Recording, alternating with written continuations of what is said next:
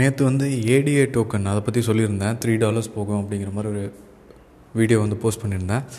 இப்போ பார்த்தீங்கன்னா overall market வந்து டவுனில் இருக்குது பேரிஷ் சென்டிமெண்ட் வந்து அதிகமாக இருக்குது ப்ராஃபிட் புக்கிங் வந்து இருக்குது ஸோ இந்த சூழ்நிலையில் வந்து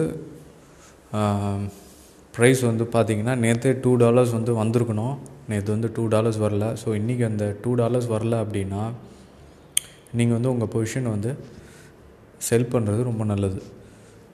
மறுபடியும் அந்த ப்ரைஸ் கம்மியாகும் போது நைன்ட்டி சென்ட்ஸ் ஒரு எயிட்டி சென்ட்ஸ் கிட்ட வரும்போது நீங்கள் மறுபடியும் வந்து பர்ச்சேஸ் பண்ணிக்கலாம்.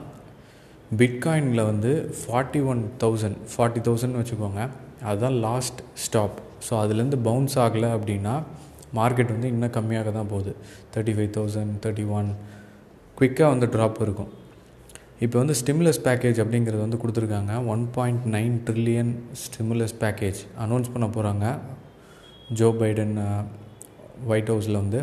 ஸோ அது வந்து கிரிப்டோ கரன்சிக்கு வந்து ஒரு நல்ல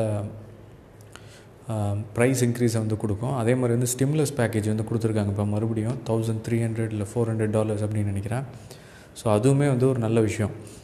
ஸோ மேஜர் நியூஸுங்கிறது இதுதான். இப்போதைக்கு வந்து ரொம்ப பேரிஷ் சென்டிமெண்ட்ஸ் இருக்குது உங்கள் டோக்கன்ஸ்லாம் பார்த்தீங்கன்னா ப்ரைஸ் கண்ணா பண்ணான்னு ட்ராப் ஆகிருக்கும் நீங்கள் ரொம்ப காஷியஸாக இருக்கணும். நெக்ஸ்ட்டு ட்ராப் ரொம்ப அதிகமாக இருக்க போகுது.